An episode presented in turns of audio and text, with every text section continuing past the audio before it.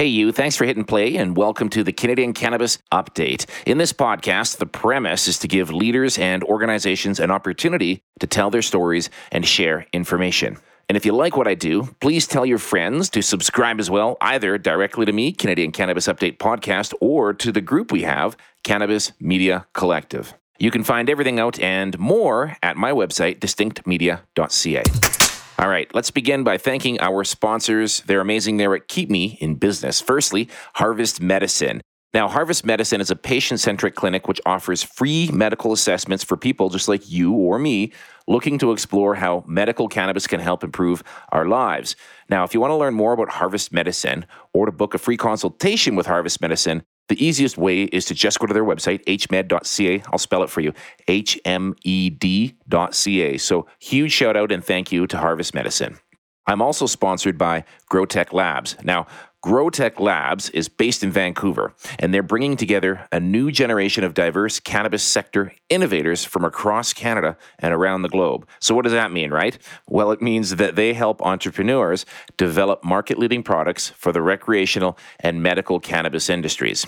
So, if you work with GrowTech Labs, they'll help you by combining access to financing and they'll assist you with the delivery of world class programs rooted in innovation, entrepreneurship, and mentorship. Ultimately, GrowTech Labs intends to expand British Columbia's influence as a global cannabis capital. So, thanks again to GrowTech Labs. Oh, and by the way, I'm also sponsored by this guy. If you're looking for cannabis accessories, check out lakecitycannabis.ca slash shop. Great products and amazing prices. And don't forget, you can get free shipping on purchases over $50. And because you're listening to Canadian Cannabis Update, you can use promo code CANNA1. That's C A N N A 1. So don't wait. Go to lakecitycannabis.ca now. Go! Go. And hey, if you have a business and you'd be interested in sponsoring Canadian Cannabis Update, just reach out to me and I will send you a media kit. You can either go to my website, cannabisupdate.ca, or you can email me, michael at distinctmedia.ca. All right, often I'll type out my intro and make sure I get it right so that I don't miss any of the important details before playing the interview. This one I approached completely different from the beginning, so I'm going to change the way I do introductions as well. Many people in the cannabis industry already know who Deepak Anand is, and if you've gone online, YouTube, Twitter, anywhere else, you can find countless posts, videos, interviews of Deepak already talking at length about cannabis policy in Canada. So I thought, well, I've already interviewed him once and kind of did that already. And why do the same thing that everyone else always does with Deepak, anyways? So I thought, well, who's the guy? Who is this Deepak Anand guy? I've been to a few different cannabis events across Canada, and I always seem to bump into Deepak. He's everywhere. So for today's interview, I said to Deepak, look, let's just have some fun. Let's talk about you. Who are you? Where do you come from? What do you care about? So that's exactly what we did. This interview is an introduction, you might say, to someone who you probably already know, but don't really know. So please welcome Deepak Anand.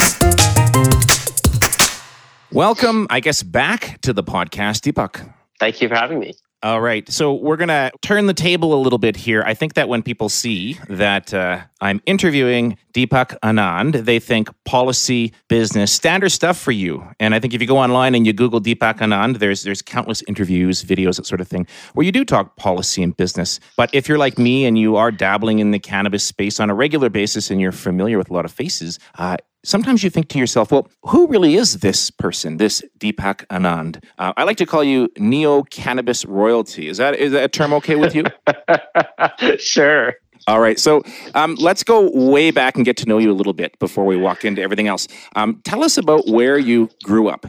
So I was born and raised in India. Um, I went to high school in Mumbai, um, and then uh, for a few years, I ended up going to uh, boarding school in in a place in the north, uh, in the Himalayas, called Bishop Cotton School, mm-hmm. Uh, which is a boarding school. Uh, it's actually the oldest boarding school um, in, in, the world. It was one of the first in India set up by the British. Ah, okay. I, I googled Bishop Cotton boarding school, and uh, the area that you have lunch in looks a bit like Hogwarts from Harry Potter. It really does. It's funny. It? That's exactly what my wife said, and, and it totally does. Yes, because I've taken her there, um, and and that's absolutely true. It, it looks just like that. Um, boarding school in North America, in Canada in particular, is not very common. Is that a common thing in India?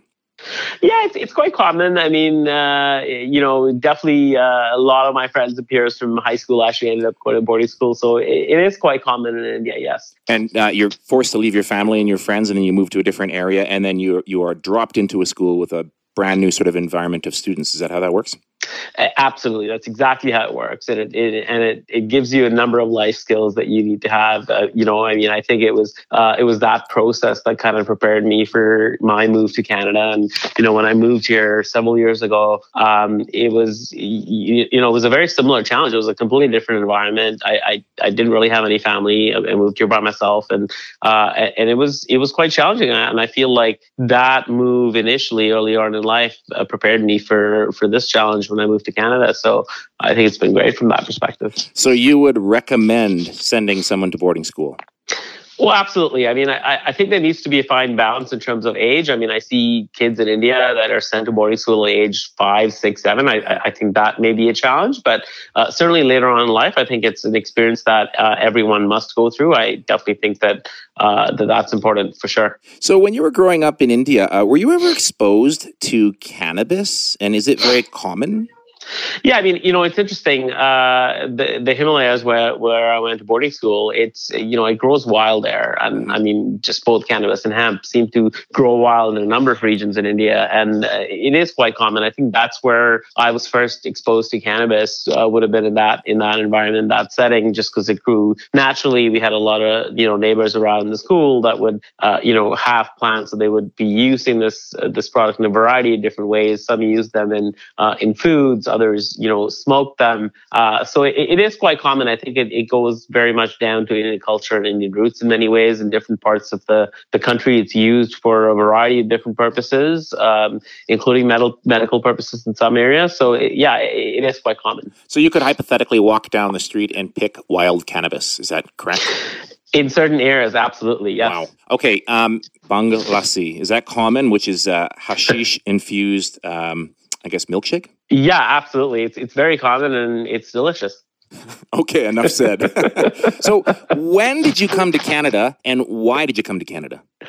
Uh, so I moved to Canada in 20, 2008. Mm-hmm. And uh, the reason I moved to Canada was to do my master's. Um, I went to University of Vancouver Island um, to do my MBA. Um, and that was sort of the primary reason for me moving here. Uh, when I when I came out here, I never had the intention to stay on. I was always going to do a couple of years, um, you know, stay back for, for a couple of years work and then and then move back to India. So the intention never was to stay on in Canada, but but nonetheless, I mean, you know, that's that's what happened, and and and it's it's been great. So Vancouver Island, that's because you were accepted uh, into that university in particular. Any other reason for moving to the island?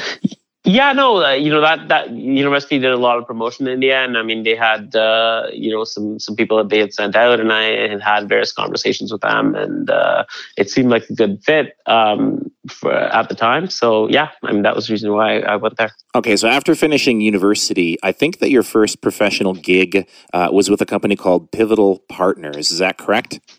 Uh, yes, absolutely. That's that's right, and that was my foray into the into the pharmaceutical space. Um, that was a company that had, uh, you know, the, the internet you know, dot com boom was just picking up at mm-hmm. the time. And, uh, um, you know, this was a company that had set up to deal primarily with uh, underinsured Americans that were ordering products that were not available either in the US or were significantly more expensive in the US than they were in Canada. So that was sort of my foray into, into the pharmaceutical space. And, um, you know, and as that company grew, I sort of grew with that company in, in, in a variety of different roles. Okay. I cyber stalked you a little bit and uh, your LinkedIn page uh, indicates that you worked uh, there for a while. Um, how did pharmaceuticals prepare you for the cannabis space?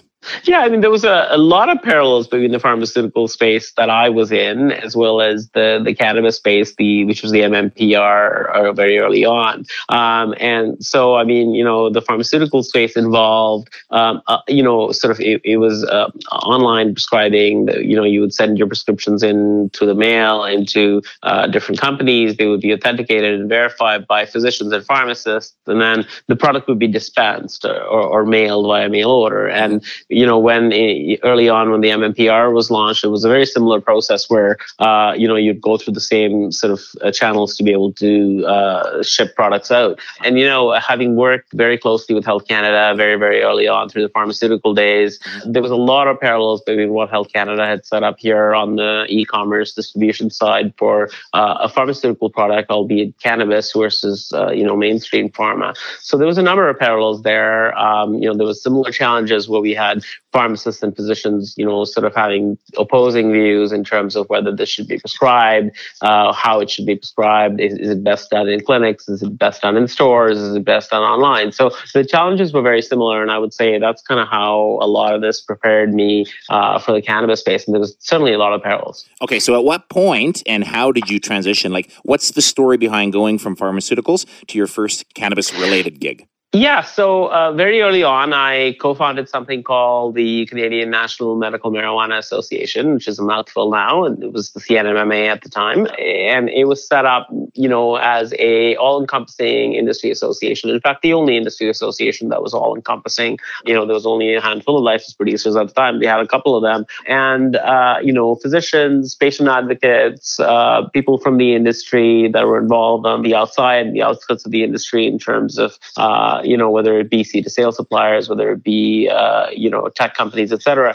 that were members. So, you know, it was an all encompassing association that kind of uh, worked very closely with uh, the federal government on developing and drafting legislation and regulations. And we gave a lot of feedback and input in terms of what we saw, you know, were some challenges with the, with the legislation at the time, which was the MMPR. They were just transitioning from the MMAR to the MMPR. And so we, you know, we were set up to kind of give them that, that feedback and uh, uh, it was very much all encompassing and all involving. And that's kind of how I first got into the space. I had uh, uh I had set up that association with the view of uh, kind of lobbying government, and then slowly but surely I kind of got dragged into it. And I hadn't given up my my pharma gig completely. I was kind of doing both things at one point, and very soon I, I realized that you know cannabis is going to be a full time thing for me. All right, now on your LinkedIn page, companies and organizations that you've been associated. I'm going to read them quick. Right now, you're a VP of NORML, uh, board member of Canadians for Fair Access to Medical Marijuana. Uh, you were formerly a board member of Budding Tech, which is based out of Sydney, VP of Business Development and Government Relations for Cannabis Compliance, which I think is where a lot of people identify with you right now, or formerly, uh, VP of Business at Zenabis.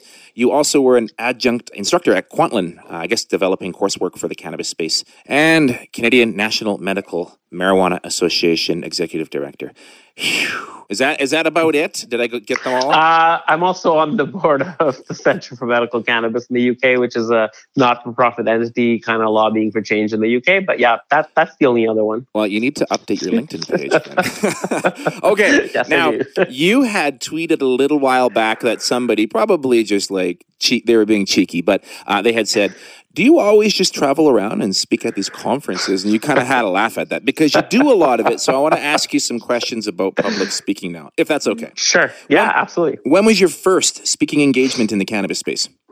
Oh wow! It would have been at uh, uh, you know it was there was a there was an outfit called AAPS. It was the Applied Academy for Pharmaceutical Sciences, and they were doing these cannabis courses, um, and, and, they were just getting into the cannabis foray. And I remember it was an event in in a remote area just outside of Markham, Ontario, by the airport um, you know, about four or five exhibitors, about, you know, maybe eight or nine speakers. Uh, this was very, very early on, I think M- early MMPR days. Uh, that would have been my first sort of speaking, speaking gig. Okay. And you can answer this with pass should you have to, but was there a worst experience speaking in the cannabis space? Maybe from a technical perspective, maybe nobody showed up. Uh, maybe you went to the wrong place at the wrong time, that sort of thing. You know what? No, I mean, uh, I, I, think every speaking game that I've done has actually been great. Uh, you know, there's been a you know a lot of people that have been very interested in the subject. Whilst rooms may not have been packed to the rafters, there's certainly been a lot of engagement and and excitement amongst the audience. Mm-hmm. Uh, there hasn't really been a blooper moment, if you will, on that side, at least to date, which I am fortunate for. Do you have a most memorable experience? Do you have one time where you're up on a stage, you're like, wow, this is awesome?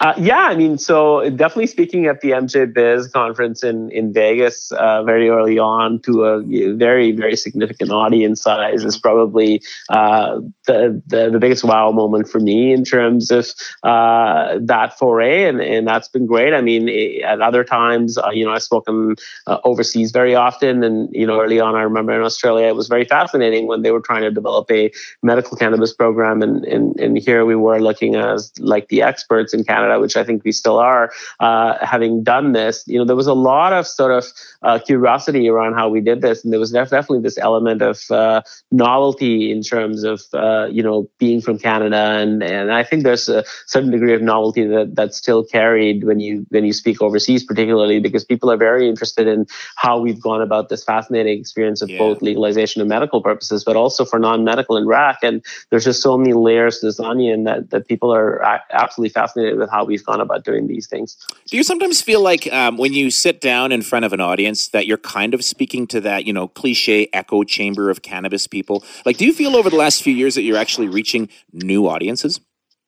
Absolutely, I was actually at a conference at a conference um, that was not cannabis related at all in. Uh, in Palm Springs, um, very recently, about a, a few weeks ago, and that was a it was a very different audience. It was some very wealthy uh, people from sort of the Midwest in the U.S. that were extremely sort of anti-cannabis. So uh, yes, I think there's been a lot of conversations around uh, people that are interested in the industry, and there was certainly a lot of echo chambers to that end in terms of uh, uh, you know people that you usually speak to in conferences that you usually speak at. But this conference was very different. I mean, a lot of people sort of you know had challenged a number of things that I had said uh, from a policy perspective in terms of the way we went about doing this, particularly at that conference, and uh, and that was certainly you know one of the times where you know it was challenging, but it, it just put things into perspective. I mean, you know, these were people that were very opposed opposed to cannabis legalization. I think still are very opposed to mm-hmm. cannabis legalization, and even for medical purposes, there were comments around, uh, you know, why we should be doing this. And at one point, I think one of the ladies said, "So you're looking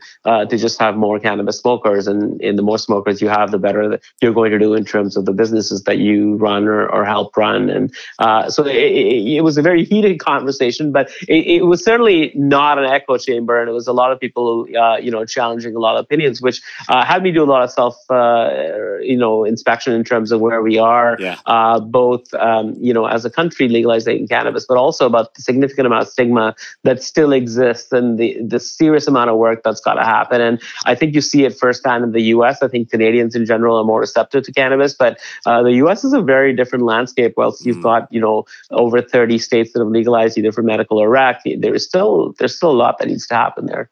Um, obviously, subject matter aside, um, but when you go to a conference or some sort of public speaking engagement, um, do you try to anticipate the type of audience that you have and prepare for your speech that way? Is it case by case in terms of the anticipated people watching you and listening to you speak?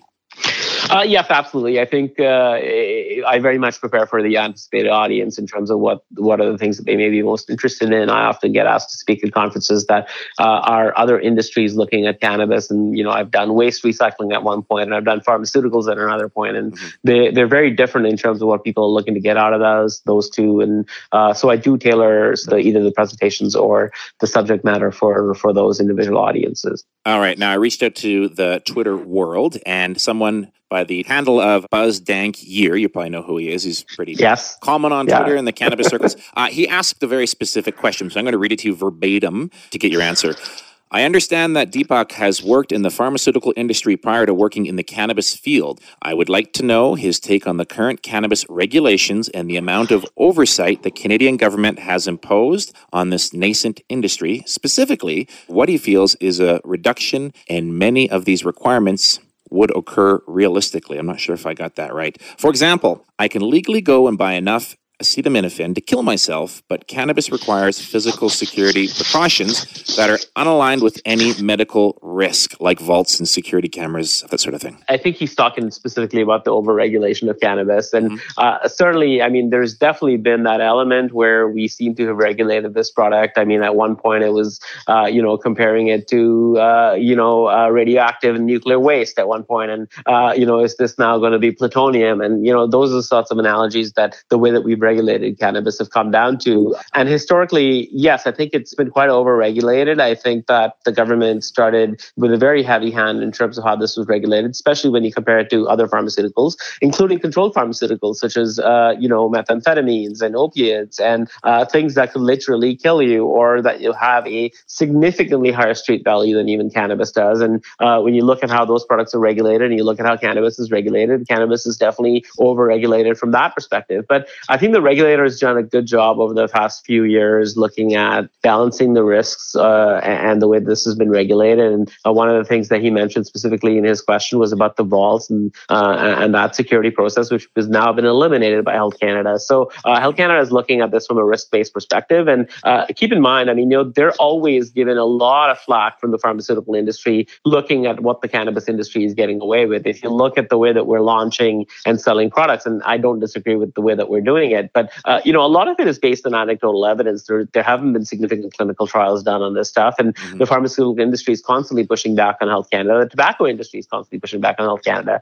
in, in terms of why is this cannabis industry given this green slip in terms of being able to do whatever they want to do, whereas uh, you know we have to go through stringent oversights, whether it be from a clinical trial perspective, whether it be around marketing and advertising. So there's a balance there, but uh, but completely get his question on the pharmaceutical side. I mm-hmm. uh, I do agree that it, you know we have over-regulated it to some point, but uh, clearly that's what's made us successful in terms of the international markets and from a quality assurance perspective. All right, this is where we change gears a bit, Deepak. Okay, uh, we're to go into game show mode here. I may even put in some game show music. All right. I'm going to give you 10 super fast questions.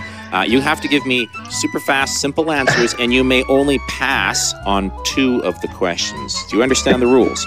Yes. All right. Here we go. Number one Do you personally invest in cannabis stocks? Uh, yes, I do. I have. Okay. Number two, do you enjoy attending conferences? Absolutely. Are you lying? You can't lie in this. Okay. Number three, how does your family feel about working in the cannabis space? Yeah, it's interesting. I mean, on the one hand, my my, my son tells people in school that um, my dad does cannabis, mm-hmm. uh, so that's interesting. Um, and and the questions that come from there, and and on the other hand, my parents in India, you know, they I don't think they still understand fully what I do. I think there's certainly that element of what my son says in terms of he's dealing in cannabis. It's like, well, just don't get arrested. So uh, those are sort of the ways that that the different parts of my family uh, think about what I'm doing in cannabis space. Cool. All right, number four. Do people ever confuse you with MLA Deepak Anand of the PC Party of Ontario? all the time. I get angry tweets around, you promised this when you were looking for my vote and you never delivered. Why is the snow still on my backyard? All the time. Nice. Okay. Favorite place to visit when traveling for work?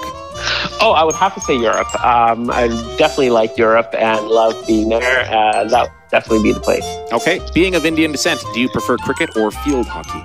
Oh, cricket for sure. All right, that's an easy answer. Favorite Bollywood actor? Ooh, um, Priyanka Chopra. Oh, I thought you were going to give me the cliche. I'm a Amitabh yeah, everyone likes him. Okay, uh, name one person you've blocked on Twitter. Oh, how many times did you say I get to use the word pass? Twice. okay, I'll use it once. Do you party? Yeah, absolutely. All right. I asked James West that question, and he laughed and laughed and laughed, and his answer also was yes. Uh, best book you've read in the last year? Oh, uh, make big things happen. Make big things happen. Perfect. Any final thoughts or perspective?